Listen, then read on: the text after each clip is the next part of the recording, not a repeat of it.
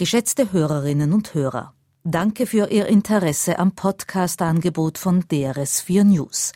Diesen Podcast bieten wir leider nicht länger an, aber Sie finden auf unserer Webseite drs4news.ch oder im iTunes Store eine breite Palette Sendungen, die wir auch weiterhin zum Download bereitstellen.